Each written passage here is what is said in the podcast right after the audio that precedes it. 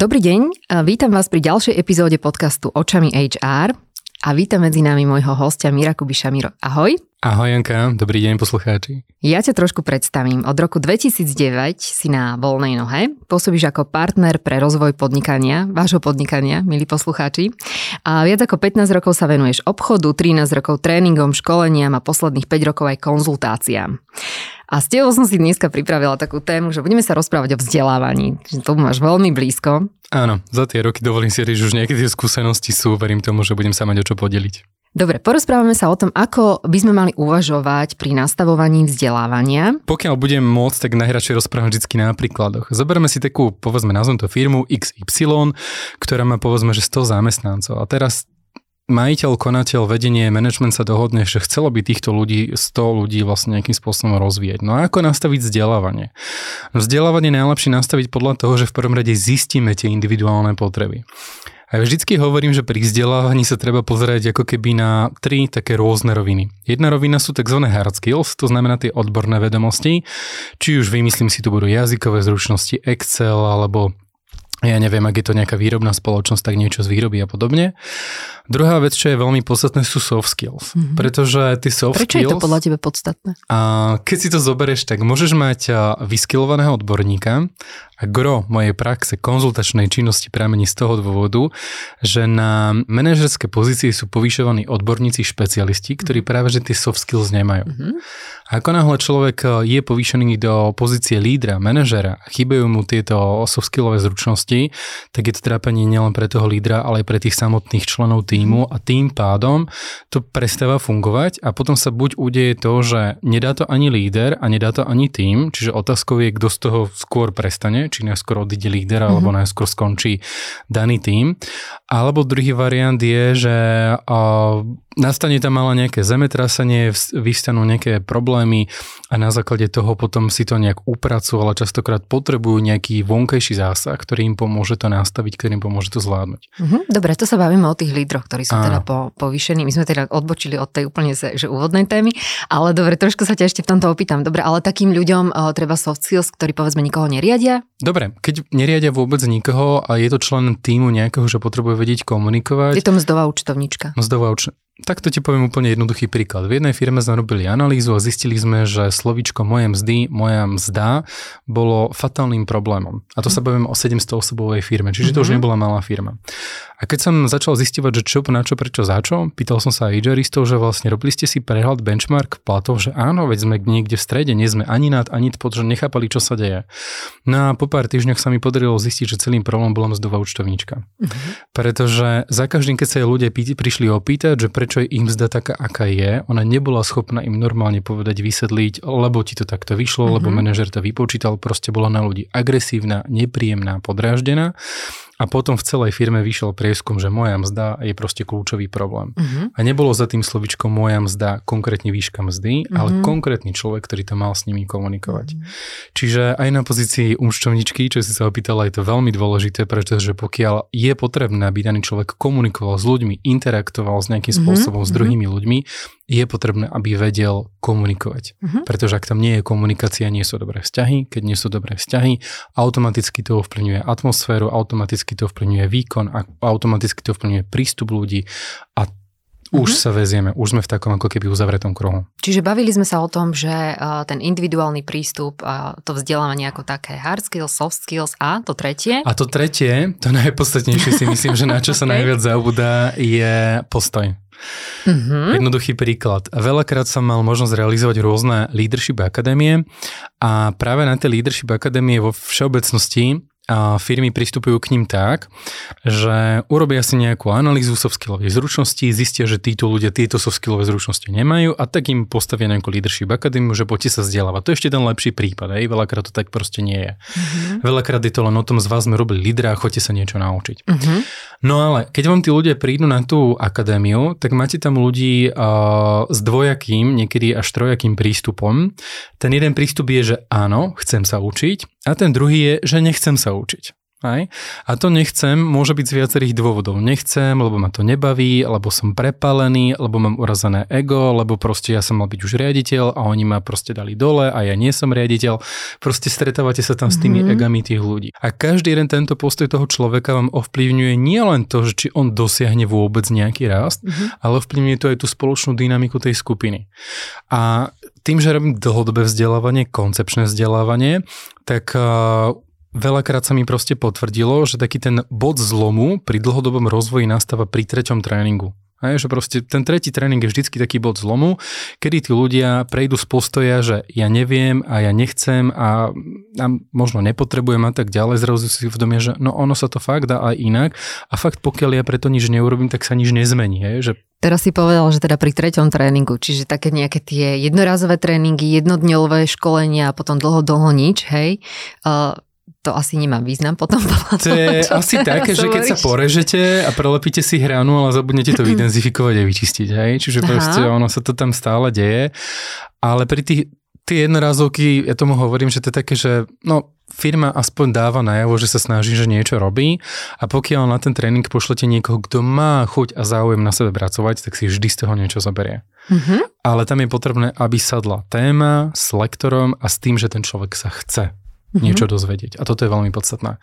Pokiaľ Dobre. sa nechce nič dozvedieť, tak je to Jasne. waste of time. Dobre, lebo uh, sú spoločnosti, ktoré majú vypracované tie koncepty vzdelávania, ktoré majú na to budget, eh, na to vzdelávanie a tam sa asi vieš inak rozprávať. A sú potom také menšie spoločnosti, ktoré presne majú možno, že ten budget na takéto nejaké jedno školenie, hej, neviem, či vôbec za kvartál alebo za rok. Ja by som sa vôbec na to nedíval podľa veľkosti. To moje pôsobenie od 10 mm-hmm. osobových SROčiek až po niekoľko tisícové korporáty. Ja keď si teraz v hlave premietam všetky tie firmy, ktorými si prechádzam, tak poznám proste 100 osobové firmy, ktoré nemajú vôbec problém do vzdelávania investovať a majú normálne jednoduchý príklad. Mám kamaráta majiteľa spoločnosti, ktorým, ktorý má 10 osobovú firmu mm-hmm. a on dal zamestnancom budget 3000 eur na osobu, mm-hmm. že ho môžu minúť na seba rozvoje. Mm-hmm. A to je 10 osobová firma. Perfektné. No a čo tí spoločnosti, ktoré na to nemajú budget? Čo majú robiť? A, Čím začať? Ono to nie je úplne, že o budžetu. ono je to skôr o tom, že ako je schopná ako keby využiť daná spoločnosť internet zdroje a robiť to chytro. Robiť to uh-huh. smart. Uh-huh. Pretože veľa z tých vecí si viete robiť šikovne a podľa mňa hlavný kameň úrazu je, že gro tých firiem ide v neskutočnej operatíve a ženie si ako keby naháňa si chvost.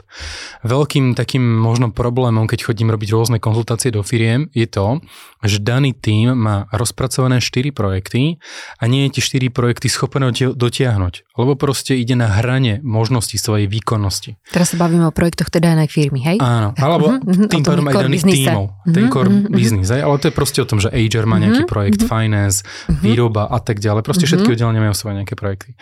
A keby namiesto štyroch mali rozpracované tri, tak sa udeje to, že oni doťahujú všetky tri uh-huh. a nejdú na 100% svojich výrobných kapacít, ale idú na 90% svojich výrobných kapacít. A tým pádom vám tam ostáva 10% energia, ktorú môžete investovať napríklad do rozvoja, mm-hmm. do progresu, do závádzania zmien a tak ďalej, tak ďalej. Mm-hmm. Ale pokiaľ sú tie týmy naozaj vyšpičkované na 100-110%, tak oni hasia problémy. Uh-huh. A ako náhle sa dostanú do fáze, že začnú hasiť, tak už vlastne to je živná pôda preto, aby vznikali problémy. Uh-huh. Hej? Ale to už sme v takom skôr konzultingu.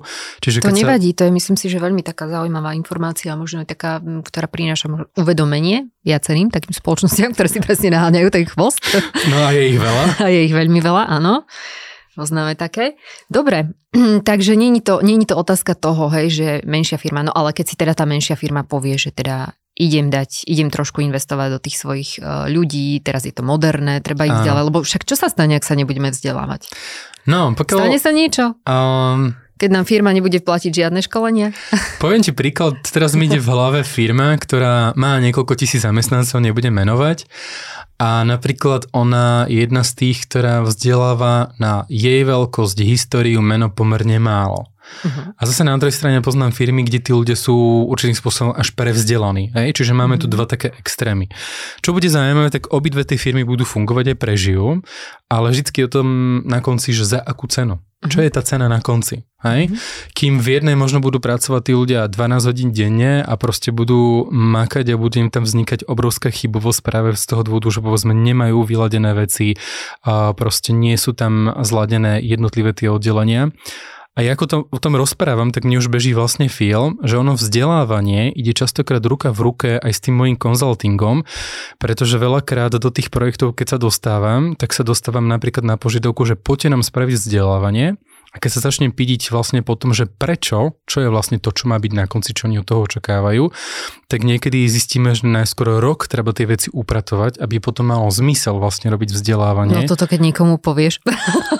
No, to je reálny príklad, čo sa mi aj stalo, jasné. že proste a začali sme analýzou, práve preto, že si firma mm-hmm. chcela robiť Leadership Akadémiu a my sme zistili, že v tej analýze sú témy, ktoré sú proste ďaleko viacej palčivé, ktoré mm-hmm. je mhm. potrebné a to sa mi nestalo len raz, to sa mi mm-hmm. proste stalo mhm, viackrát. Mm-hmm. A čo býva najväčší problém, keď sa proste manažment rozdielhodne, že ideme vzdelávať ľudí, ale v danom momente sa proste nestretne tá potreba manažmentu s potrebou ľudí. Uh-huh. Poviem príklad, mal som jedného klienta, konkrétnu firmu, kde som trikrát po sebe organizoval alebo robil ten istý program. Keď to bolo prvýkrát, skončilo to úplne, že brutálne dobre, všetci boli mega spokojní a keď to bolo tretíkrát, skončilo to fiaskom. Uh-huh. A prečo? No úplne z jednoduchého dôvodu tí ľudia, keď prišli na ten tréning, v danom momente riešili problémy, že oni nemali s kým pracovať a im brutálne chýbal personál. Uh-huh. Čiže oni v tom danom momente sa trápili s témou, že vôbec kde ako získať ľudí, s ktorými vôbec pracovať a pre nich v danom momente téma, ako podovať spätnú väzbu konštruktívne, bola úplne že nerelevantná, pretože ich existenčný problém bolo to, že oni boli brutálne personálne poddimenzovaní a nevedeli zohnať personál. Uh-huh. Tým pádom proste na tých školniach neboli úplne koncentrovaní nezapadalo to do toho, čo oni potrebovali, proste nestretla sa tá potreba vedenia s ich potrebou. Uh-huh. A toto sú častokrát proste chyby alebo defekty, ktoré vznikajú pri tom vzdelávaní a preto vzdelávanie z môjho pohľadu ako keby doplnok, doplnok k tomu, keď my ako spoločnosť, ako ľudia sa nevieme rozvíjať sami. Buď, že nestíhame, uh-huh. alebo nemáme na to človeka, ktorý by nás to naučil, uh-huh. alebo je lepšie si to najať zvonku, ale poznám proste firmy, kde ten líder je natoľko schopný, že dokáže tým ľuďom vytvárať vytvárať také podmienky, že tie organizácie sa učia. Mm-hmm. Že tam vlastne netreba ani nejaké brutálne zásahy z pohľadu toho klasického vzdelávania, že tam vám stačí sem tam nejaká uh, nejaký ten mentoring, treba mm-hmm. nejaký ten coaching, ono sa tomu hovorí, že learning by walking, alebo walking by learning, mm-hmm. hej. Mm-hmm. Čiže proste učíme sa za pochodu a to je to isté, keď to prirovnám vždycky k malému dieťaťu. Aj to malé dieťa sa v prvom rade učí cez skúsenosti, mm-hmm. hej. Čiže to vzdelávanie je to o tom, že treba odhadnúť, či je vôbec potrebné, nutné, ak mm-hmm. áno, akým štýlom, akou formou, ale určite ak má vzdelávanie slúžiť k dosiahnutiu zmeny, to znamená zmena návykov, zmena správania, tak moje odporúčanie je robte to systematicky. Mm-hmm. Pretože potom to len bude také, že ľudia si vypočujú, bude tam ten 48 hodinový efekt, kde wow, to bolo super, že niečo nám to dalo a za týždeň sa tých ľudí opýtate, čo z toho používajú, povedia vám, že nič. Alebo sklznú naspäť do tej bežnej rutiny. Hej. Tak ako teda rozmýšľať pri tom nastavovaní toho vzdelávania? V prvom rade dať si otázku, že čo je to, čo potrebujú naši ľudia, mm-hmm. čo je to, čo... Ako my... to zistíme, čo potrebujú? Dám si otázku ale že kde nájdem tú odpoveď. Jasné. Hej? Ono je to o tom, že uh, ja to robím tak, že si poviem, dobre, títo ľudia k svojej práci potrebujú tieto činnosti. Uh-huh. Čiže vypíšem si, keď si spomenula tú účtovníčku, tak čo všetko robí účtovníčka? No okrem účtovania, čo sú tie hard skill, potrebuje komunikovať s ľuďmi. Uh-huh. Potrebuje, povedzme, vedieť si naplánovať prácu, potrebuje vedieť toto, toto, toto. Čiže ja si viem urobiť ako keby nejaký job description, alebo proste uh-huh. popis toho pracovného miesta, ale cez tie konkrétne kompetencie, ktorý by ten človek mal mať. A potom, keď ich mám vydefinované, tak je to o tom, že aký spôsob hodnotenia zvolím. Mm-hmm. Či zvolím nejakú 360, tieňovanie, pozorovanie, ja neviem, shadowing alebo mystery shopping, proste XY nástrojov, alebo len jednoducho si ja sadnem, lebo viem, že hodnotím to ja a dokážem to hodnotiť objektívne plus minus a zistím, že aha, tak tieto zručnosti má na takejto úrovni, že ma to nepáli, ale táto jedna zručnosť, vymyslím si time management, je taká obľúbená téma, ma neskutočne nepáli. Uh-huh. Hej? No dobré. Teraz mne Ako môžem zistiť, že teda ten time management ma páli? Be, ako ja je som tým, povedal teraz time tá, management. Aby som sa ti mohla akože do toho povrtať. Nie, lebo tak akože bežne, dobre, to sú také veci, že to si tak povieme, že to asi každému z nás dobre padne nejaké školenie time managementu, ako ani nikoho asi nepoznám, kto by ho mal excelentný, ako mu by to nepadlo dobre si to zopakovať, ale že čo je takéto, čo mi môže dať takú indiciu toho, hej? Aj no, ja som schválne vybral pohľadu, time no? management, lebo to je zrovna téma, ktorú ja nemusím, lebo keď uh-huh. ja mhm. počujem počujem, že niekto sa má školiť na time management, no. tak sa mi trošku nožik vo vrecku otvára. Prečo? Inzerujete, prehrabávate sa životopismi na pracovných portáloch, dostávate množstvo aj nerelevantných žiadostí, stretávate sa s uchádzačmi, stretávate sa s agentúrami, ale pracovnú pozíciu možno ešte stále nemáte obsadenú? My v CV Mango sme urobili toto všetko za vás. Vám už len stačí pohodlne si vybrať spomedzi preverených uchádzačov, ktorým venoval čas profesionálny rekrujter. Od asistentky cez obchodníka, účtovníčku až po manažéra výroby či generálneho riaditeľa. Ak hľadáte riešenie, ktoré vám ušetrí čas aj peniaze, príďte na cvmango.com a možno už nebudete musieť hľadať ďalej.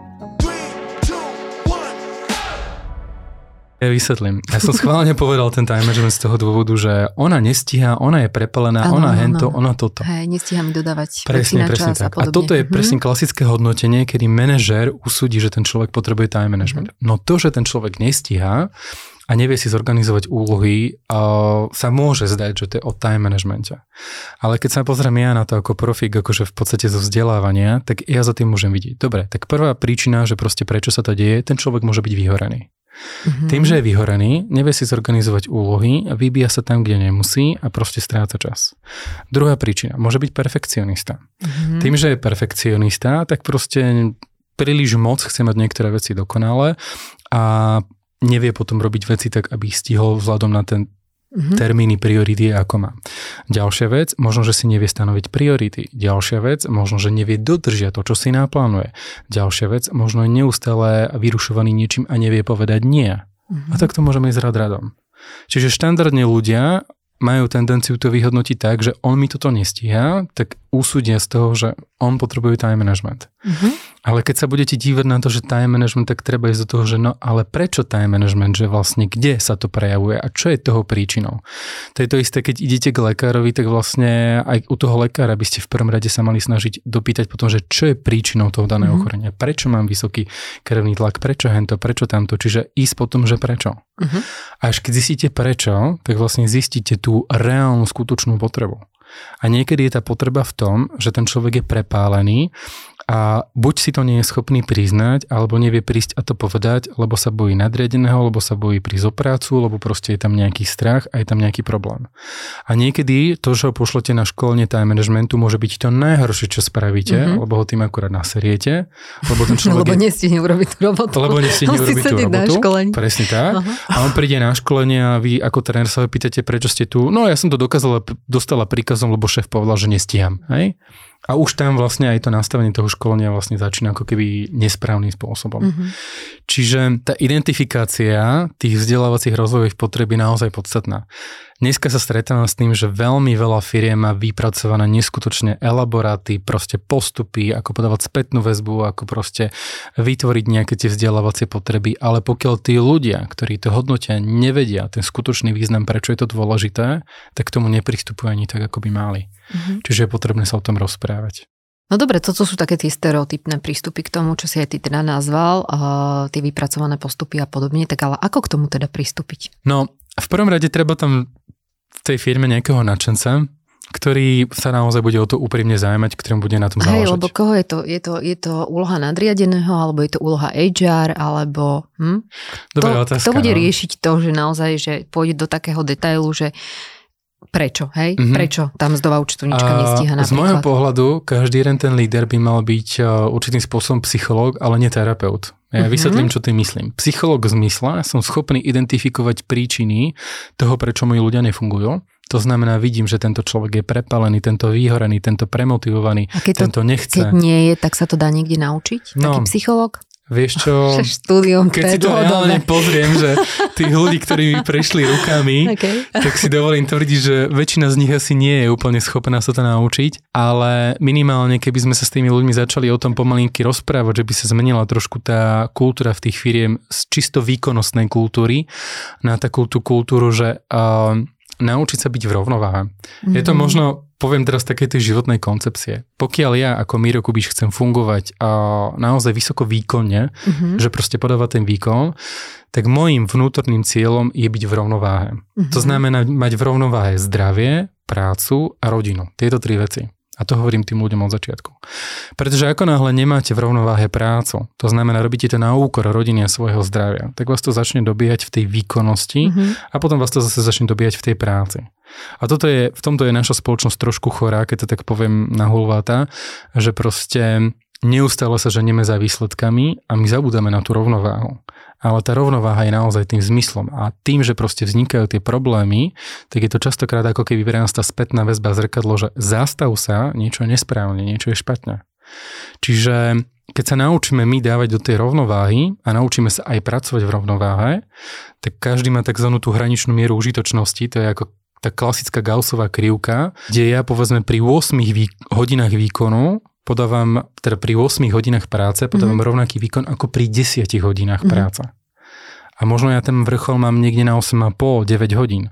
A možno, že to není vôbec dané časovo, ale je to dané tým, ako ja dokážem hospodáriť s tým mm-hmm. vnútorným potenciálom, tou energiou. Mm-hmm. A toto je niečo, na čo sa zabúda, že proste tu je to o číslach, o tom proste podávať výkon, ísť cez seba, zabúdať na, na seba, na svoje zdravie, na svoje potreby, na tieto veci. Hej? Takže možno teraz pre niektorých budem ako kacír, že si dovolujem toto povedať na hlas, ale stojím si za tým, pretože viem, že človek dokáže podávať ďaleko lepší výkon vtedy, keď má tú správnu kondíciu, ako keď proste pracuje veľa. To je to isté, mhm. keď robíte tých 10 hodín, tak už musíte po sebe veci opravovať, už vám to nenapadne za 15 minút, ale za hodinu, už proste si naháňate vlastný chvost, už potom nevidíte, kde robíte chyby a tak ďalej a tak ďalej.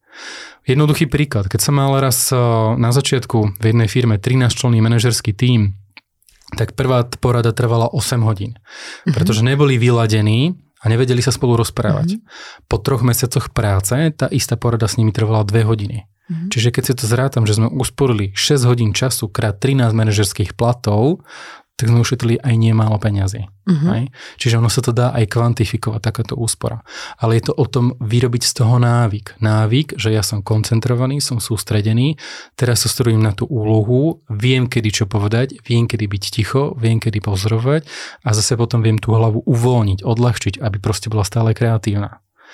Čiže z môjho pohľadu je to o tom, že keď máte lídra, ktorý si uvedomuje všetky tieto atribúty, tak v podstate tie týmy sa vzdelávajú sama. Uh-huh. Aj, že proste tam, tam niekedy stačilo niekedy taký poput, vieš čo, skúsi prečítať túto knižku, alebo uvidí nejaký dobrý film, alebo dajú si tí ľudia spätnú väzbu a tak ďalej. Ja hovorím jednu vec, keby ľudia vedeli používať zdravý sedliecký rozum, tak ľudia ako ja sú bez práca. Ešte, že? OK.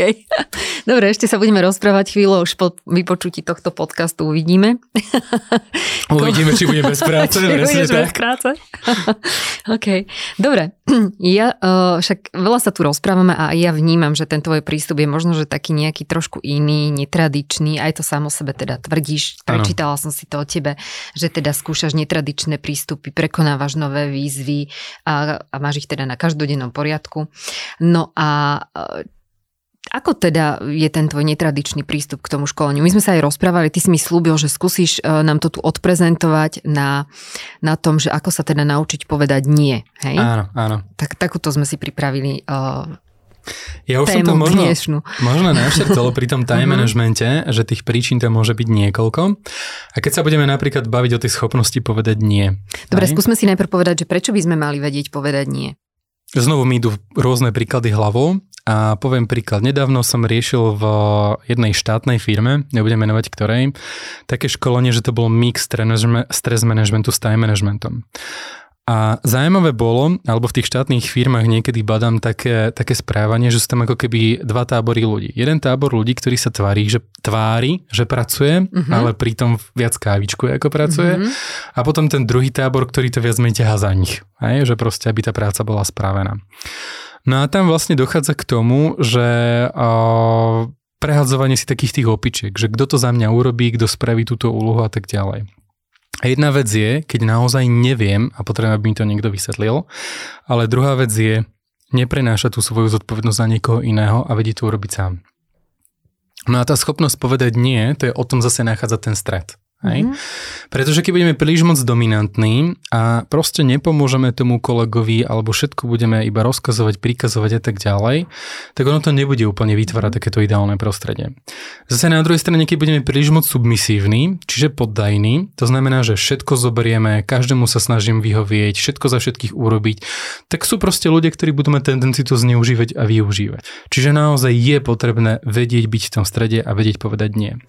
A teraz, keď pôjdeme do tej príčiny, že vlastne prečo vôbec ľudia nevedia povedať nie. Mm-hmm. Tak ako si povedala, ja všetko so všetkým prepájam a tu budem prepájať zdravie s emóciami, so psychikou, s myslením, proste jedno cez druhé a s komunikáciou. Človek, ktorý vo všeobecnosti má problém povedať nie, tak častokrát má problémy s trávením. To znamená, že je tam ako keby znížená seba dôvera, ktorá sa môže prejavovať práve na tom oslabenom trávení, na tom žalúdku mm-hmm. a ktorá vlastne spôsobuje aj to, že tá rozhodnosť je proste nižšie ako u iných ľudí. To znamená, ten človek má psychický problém povedať nie, je mu to buď diskomfortné, ako náhle pôjde povedzme do, nejakého, do nejakej konfrontácie, bude uhýbať alebo proste a, ja neviem, bude voliť únikovú stratégiu alebo zamrzne a tak ďalej. Proste keď to rozdelím, že sú dva také hlavné prístupy ľudí, jeden je ten submisívnejší a dominantnejší, tak ten submisívnejší to sú tí ľudia, ktorí povedzme majú problém povedať nie, tak môžu inklinovať k takémuto správaniu. Mm-hmm. Hej? A vo väčšine prípadov sú tu ľudia, ktorí naozaj majú oslabené trávenie, oslabenú sebadôveru a sebaistotu. Pokiaľ u týchto ľudí chcete dosiahnuť to, aby sa naučili povedať nie. Vy ich môžete poslať na školenie asertívnej komunikácie, kde sa to kvázi učí alebo mm-hmm. kde sa o mhm. tom rozpráva, ale odstraníte to alebo naučíte to človeka len na tej vedomej úrovni. Mm-hmm. Na vedomej úrovni, kde on je ako keby schopný si uvedomiť, že áno, mal by som povedať nie, lebo ma to učil, lebo je to pre mňa správne, je to pre mňa ozdravné.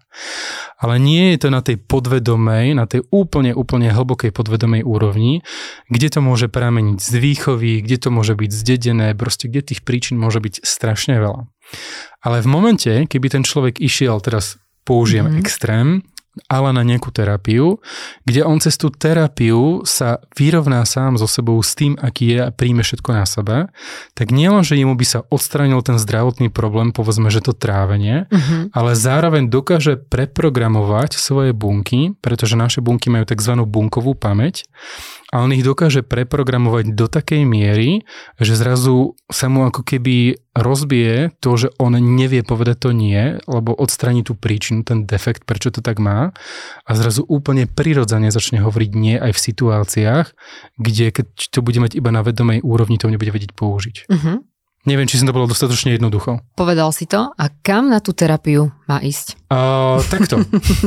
si povedal, že má ísť na terapiu. To som povedal extrém, okay, hej, že môžete riešiť cez terapiu, dá sa to riešiť mm-hmm. rôznymi spôsobmi. Mm-hmm. Tie terapie sú napríklad rodinné konštelácie alebo regresné terapie. Alebo... A vieš tým ty pomôcť, hej? Ono záleží. Ja v rámci svojich tréningov sa o týchto veciach s ľuďmi mm-hmm. rozprávam, aby si to zvedomili, mm-hmm. pretože vďaka tomu, že to majú na vedomej úrovni, tak dokážu s tým pracovať.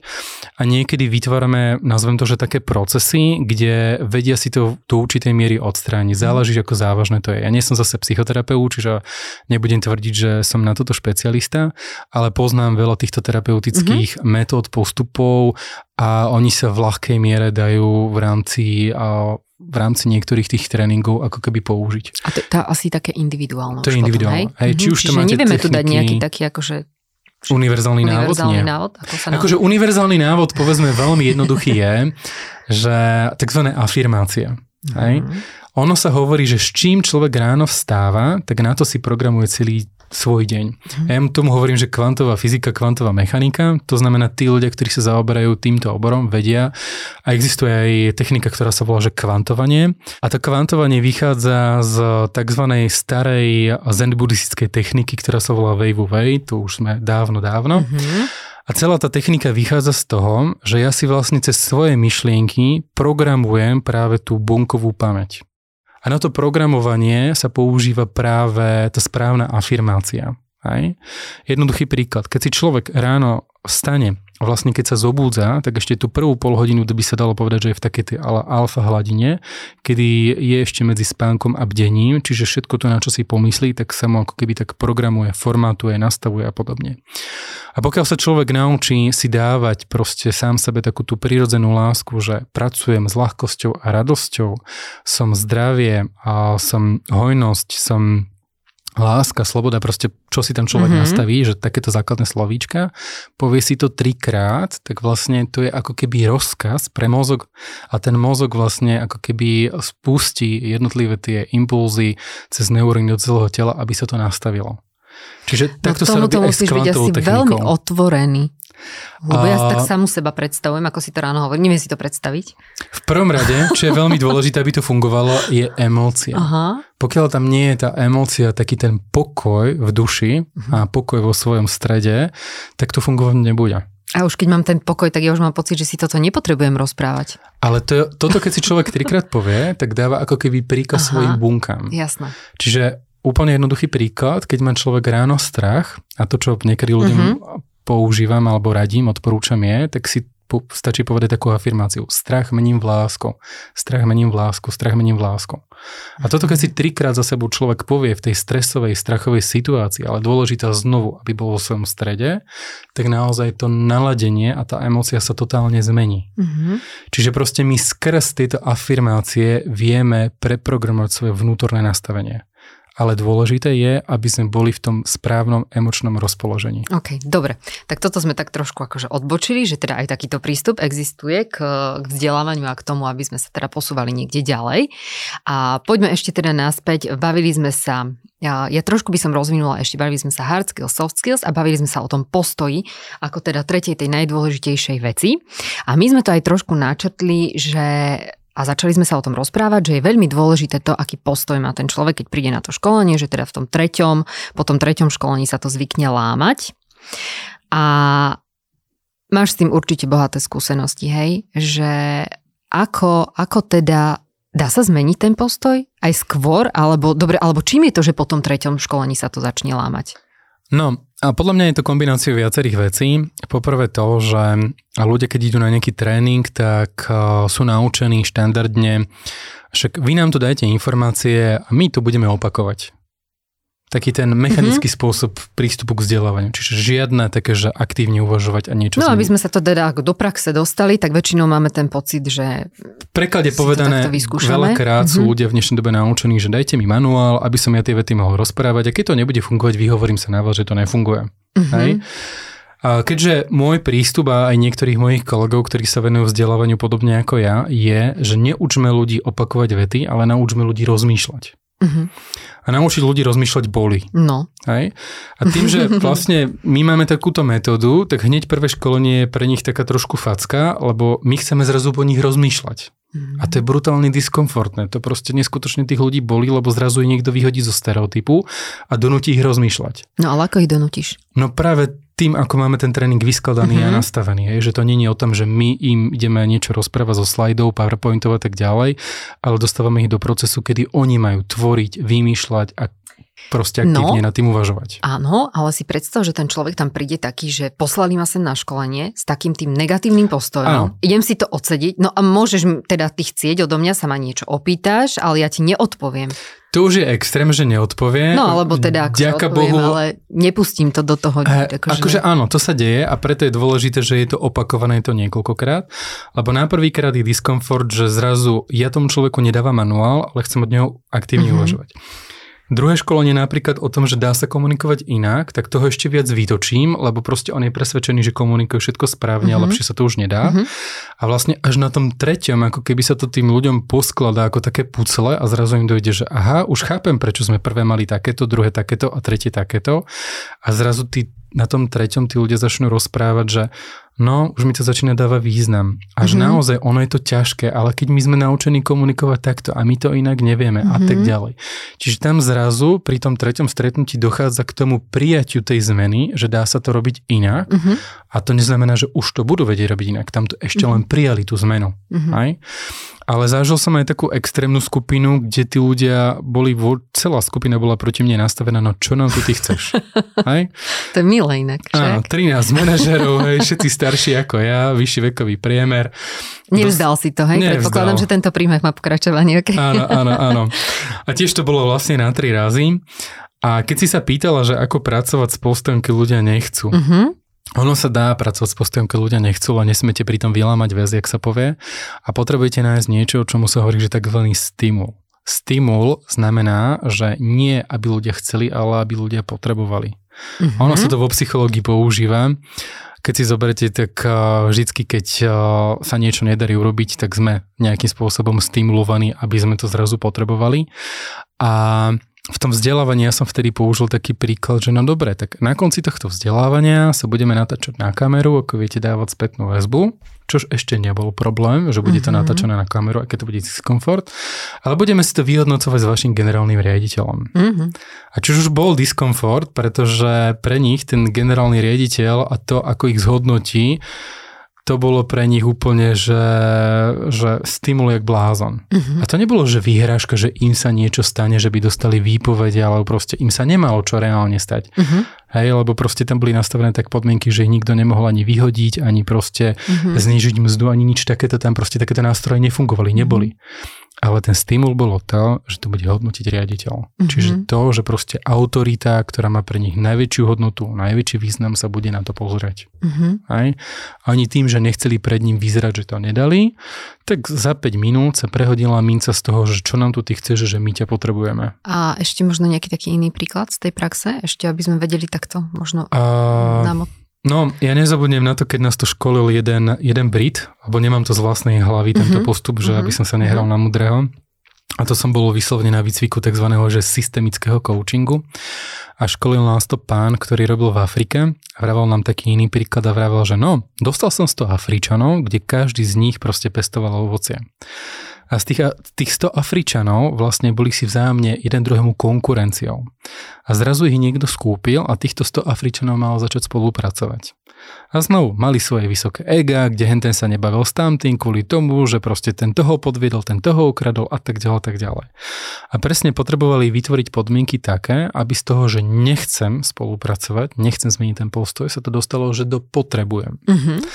A jeho výmysel bol vtedy taký, nám to opisoval, že no jak som tam stál v tej školiacej miestnosti, díval som sa vonku z okna a dívam sa, že zrazu prišiel autobus so ženami. A to boli ich manželky. Ja si hovorím, že aha, tak ja im tu dám 45 minút a povedal, tak, máte 45 minút na to, aby ste si pre, pripravili prezentáciu, čo budete prezentovať svojim manželkám ako plán, ako budete spolupracovať. Mm-hmm. Čiže proste, keď poznáte tú psychológiu tých ľudí a viete, mm-hmm. na čo mhm. im záleží, a viete, čo je pre nich ako keby ale hodnotné, dôležité, tak viete proste vymyslieť ten stimul. Ja som Čiže nejaká taká vnútorná motivácia, hej? Keď sa mm, motivácia človeka, je, alebo... že to chcem dosiahnuť. Mm-hmm. Stimul je, že to mm-hmm. potrebujem že dosiahnuť. To potrebujem dosiahnuť. Presne tak. Čiže mm-hmm. stimul je vždy silnejší ako motivácia, až na to, že motivácia má dlhodobejší charakter ako stimul. Mm-hmm. Lebo keď sa mi ten stimul dlhodobo nedarí naplniť, tak je to také, že vás to zrazu začne frustrovať, ubíjať a proste mm-hmm. začnete na to rezignovať lebo je to nedosiahnutelné z nejakého dôvodu. Aj?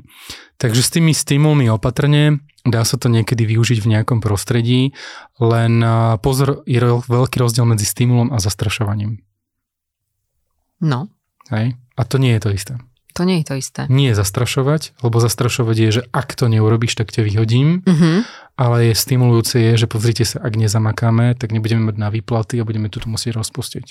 Uh-huh. Je to úplne niečo iné. Čiže no a je to tenký lat. Je to veľmi tenký lat, presne uh-huh, tak. Uh-huh, je to tenký Čiže lat, aby hej. si to ľudia nezamieniali, že uh-huh. stimulovať a zastrašovať. Nemenej dôležitá vec, a tým by som to možno že aj tak uh, smerovala k záveru, je spätná väzba. Lebo častokrát sa stáva, že sme vyškolení, sme na školení a aj ty si povedal, pri tých 48 hodinách potom wow efekte to nejako pôjde do úzadia. A čo potom? Akože asi nám nestačila nejaká taká tá fajka v tom to-do liste, že áno, splnené školenie bolo. Ako to merať, či bolo to školenie efektívne? Ja osobne to najradšej meriam cez rôzne rôzne ale dotazníky alebo rôzne uh, nástroje. Tých nástrojov v dnešnej dobe množstvo. Úplne jednoduchý nástroj, taký najznámejší, 360 stupňová spätná väzba. Keď som osobne pomáhal niektorým firmám vypracovať 360 na mieru, robili sme to tak, že sme si pre jednotlivé úrovne riadenia vypísali konkrétne kompetencie, ktoré potrebujeme od tých ľudí, aby ich dodržiavali uh-huh. a k tomu sme vyslovene vyškalovali možnosti celou vetou, aby keď to človek hodnotí, bolo jasne rozhodný, že ktorú má zakliknúť na daného človeka. Čiže nebolo to o tom, že súhlasím veľmi málo čiastočne, ale bolo to napísané napríklad tak, že vždy sa tak správa, niekedy sa tak správa, nikdy sa tak nespráva mm-hmm. a tak ďalej. No a toto, keď robíte povedzme na nejakej poloročnej, ročnej úrovni, tak vám to krásne vlastne ukazuje, že ako sa tí ľudia menia. Toto je jeden z nástrojov a druhý z nástrojov ja ako líder, keď som robil s obchodníkmi a mal som vlastný tým obchodníkov, tak som si tých obchodníkov neustále tieňoval. Čiže chodil som s nimi na tie stretnutia, aby som videl, ako mm-hmm. sa tá komunikácia mm-hmm. mení. Čiže manažer, ktorému záleží na zručnostiach jeho ľudí a de facto za Rozvoj tých ľudí nie je zodpovedný len ten samotný účastník, len lektor, ale jeho priamy nadriedený. Mm-hmm. Pretože on má byť tým stimulom, on má byť aj tou motiváciou, ktorá vytvára tú potrebu, aby ten človek aj chcel, aj potreboval na sebe pracovať. A toto je častokrát kameň úrazu, ktorý vo firmách nie je zvládnutý, že tí manažéri, tí lídry neberú na seba tú zodpovednosť, mm-hmm. že aj oni majú na tom podiel a vplyv. Uh-huh. Hej. Ešte mi napadlo, prepač, častokrát sa dáva taká tá spätná väzba po tom školení, ktorá sa pošle nejakým dotazníkom. Na toto máš aký názor? Keď je dobré náš, ako keby vytvorený ten dotazník, dobré otázky, uh-huh. super, áno, dozvieme sa niečo. Kedy to treba posielať? A... V rámci toho wow efektu, tých 48 hodín, alebo potom, neskôr? Takto. Keď chcete vedieť takúto okamžitú spätnú mm-hmm. väzbu, či boli splnená kvali, uh, taká tá kvalita, mm-hmm. priestory, občerstvenie a tak ďalej, tak ďalej, to môžete poslať hneď. Mm-hmm. Ale keď chcete vedieť, čo sa zmenilo, vy potrebujete mm-hmm. mať odmeraný stav pred, odmeraný stav po. Mm-hmm. A teraz, keď si zoberieš, tak ten minim, minimálny ten proces, kým sa niečo človek naučí, je 3 až 6 mesiacov. Čiže minimálne 3 mesiace, kým ten človek vôbec začne meniť nejaký návyk a ďalšie 3 mesiace, kým ten návyk si upevní, že to vie robiť inak. Mm-hmm. Čiže zmysel to má merať najskôr po 6 až 9 mesiacoch, že ako sa to zmenilo. Mm-hmm. Taký ten progres hľadiska toho správania. Mm-hmm. Hej? Mm-hmm. Ale samozrejme, keď sa budeme baviť o tom, že vyjadrovať sa neagresívne a správať sa slušne, a keď viem, že to je proste, že mám tam čistého hulváta, tak tam potrebujem to riešiť ďaleko rýchlejšie, nemôžem čakať 9 mesiacov. Uh-huh. Čiže, Čiže je dobrá tá kombinácia aj takej tej áno, okamžitej a spätnej väzby alebo teda zisťovania. Presne. Aj, aj potom, hlavne teda netreba zabúdať asi na to meranie, aby sme vedeli, že či Keď idete robiť koncepčné vzdelávanie, je dôležité to mať, alebo je fajn to mať odmerané uh-huh. pred a po, zase sa vám to dobre ukazuje v číslach, vedeniu, čo sa zmenilo, kam ste sa posunuli a tak ďalej. Dobre, kedy je podľa teba najlepšie školiť? Ráno, večer, pondelok, útorok, kedy sa ti najlepšie školí? A vieš čo, také tie ľahké témy typu uh, zdravie a stres alebo všetko, čo je takým, takéto, že práca so sebou sa výborne školí v piatok, lebo mm-hmm. vedia, že ľudia už môžu vypnúť, potom mm-hmm. už nemusia pracovať a pre nich je to, že taký chill out, hej, mm-hmm. že vyslovene oddych. A keď sa bavíme o školeniach na komunikáciu, tak útorok, streda, štvrtok, tie mm-hmm. pondelky sú väčšinou také poradové a tak ďalej. Pre ľudí, ktorí nie sú zvyknutí sa školiť, tak mne sa overilo robiť školenie len 4 hodinové. Mm-hmm. Pretože tie štvorhodinové školenia pre tých, povedzme, prvú, druhú úroveň lídrov, majstrov, poprvé, je to málo času na vytrhnutie z procesu, po druhé, vedia si to dobre zladiť s tou prácou a nie je to na nich z hľadiska informácií veľa. Uh-huh. Radšej kratšie a častejšie uh-huh. ako dlhé a s veľkým odstupom. OK, dobre. A čo tvoj názor na nejaké také online školenia? Online školenia. Lebo tie bývali veľmi často, a čo ja viem, večer napríklad. Uh-huh to je také, že na akú tému. Ak si mm-hmm. dám online školenie večer o varení, super, akože nemám Dobre, problém. ak sa bavíme o takýchto, Aj. týchto. Ak sa bavíme o soft skillových mm-hmm. školeniach, tak uh, večer už by z hľadiska, keď sa budem na to dívať zase z toho pohľadu toho holistického prístupu, tak večer by tá hlava mala oddychovať. Mm-hmm. Čiže dávať si večer nejaké školenie na komunikáciu za mňa není ideál. Za mňa ideálne skôr ráno. Mm-hmm. Hej, ráno proste človek má najviac energie, aspoň väčšina ľudí, mm-hmm. aj keď niektorí sú také tie sovy, ak sa vraví, že nočné typy. A tá hlava je tam pekne v zábere, ale hlavne to ráno to vie uh-huh. použiť. Uh-huh. Tam je dôležité, že vy si to ráno poviete, zopakujete a on má celý deň na to, aby to použil. Uh-huh. Kdežto keď večer si to zopakuješ, tak jedine, čo sa mu tu bude točiť celú noc v hlave, bude uh-huh. nad tým rozmýšľať, čo možno spôsobí, že nebude spať, ale mu bude jedno, ale ráno už si na to nespomenie. Uh-huh. A dnešná doba nám teda priniesla veľmi veľa týchto online školení, keď teraz sa to už zase dostáva možno tak pol na pol, ale čo ty si myslíš? Malo by sa to dostať do toho takého Za face to face, to offline? Ideál, ideál takáto zdravá kombinácia. Aha. Poviem ti príklad. Našiel som aplikáciu, kde si vieš, normálne je to hra, Uh-huh. A je to online hra pre dospelých, cez ktorú ty vieš naprogramovať vyslovene texty a tak ďalej, aby sa človek učil komunikáciu. Ja sám uh-huh. som si urobil niektoré školenia alebo kurzy kvázi online a môžem povedať jednu vec, že to online má výhodu vtedy, keď človek sa chce vzdelávať, uh-huh. keď človek vie presne čo uh-huh. a vie si z toho vytiahnuť. Uh-huh ale nie je to vhodné na to, keď ty potrebuješ, aby ľudia zmenili prístup a postoj a tak ďalej. Čiže ja by som vždycky online volil len ako doplnkovú alternatívu, doplnkovú možnosť. Uh-huh. V dnešnej dobe, aspoň ja keď mám online, tak častokrát vidím, že tí ľudia robia niečo popri tom. Čiže uh-huh. proste on kvázi počúva, ale tým pádom je to len pasívne príjmanie informácií, to znamená ledva 10% z toho si zapamätá uh-huh. a nepoužije to. Uh-huh. Čiže znovu báme sa o tom, že čo sa tým má dosiahnuť, aký typ programu, za akým účelom a tak ďalej. Čiže sú programy, kde poviem, že áno, online môže byť. Za mňa sú veľmi efektívne 10-15 minútové bloky, uh-huh. napríklad na Excel. Že potrebujem vedieť konkrétnu uh-huh. vec, ja si to veľmi rýchlo vyhľadám, za 5-10 minútové video si to pozriem a viem to hneď použiť. Uh-huh. A to isté môže byť aj na komunikáciu. Že ja poviem, že ako povedzme technika otvorených dverí z assertivity, hej, ako, alebo ako povedať nie. Mm-hmm. Čiže keď ja potrebujem nejaké to rýchle, krátke know-how a nájdem si 10-15 minútové video, mm-hmm. tak je to super. Mm-hmm. Áno, toto z hľadiska toho know-how veľmi dobré. Ale na to, aby som sa natrenoval to použiť, napríklad ako byť dobrý vo vyjednávaní, v challengingu a v týchto veciach, už potrebujem tú interakciu. Mm-hmm. A zvlášť, keď tam niekto nevie pracovať s tým postojom a potrebuje sa naučiť na to dívať inak, tak potrebuje, aby mu niekto dal tú spätnú väzbu. Mm-hmm.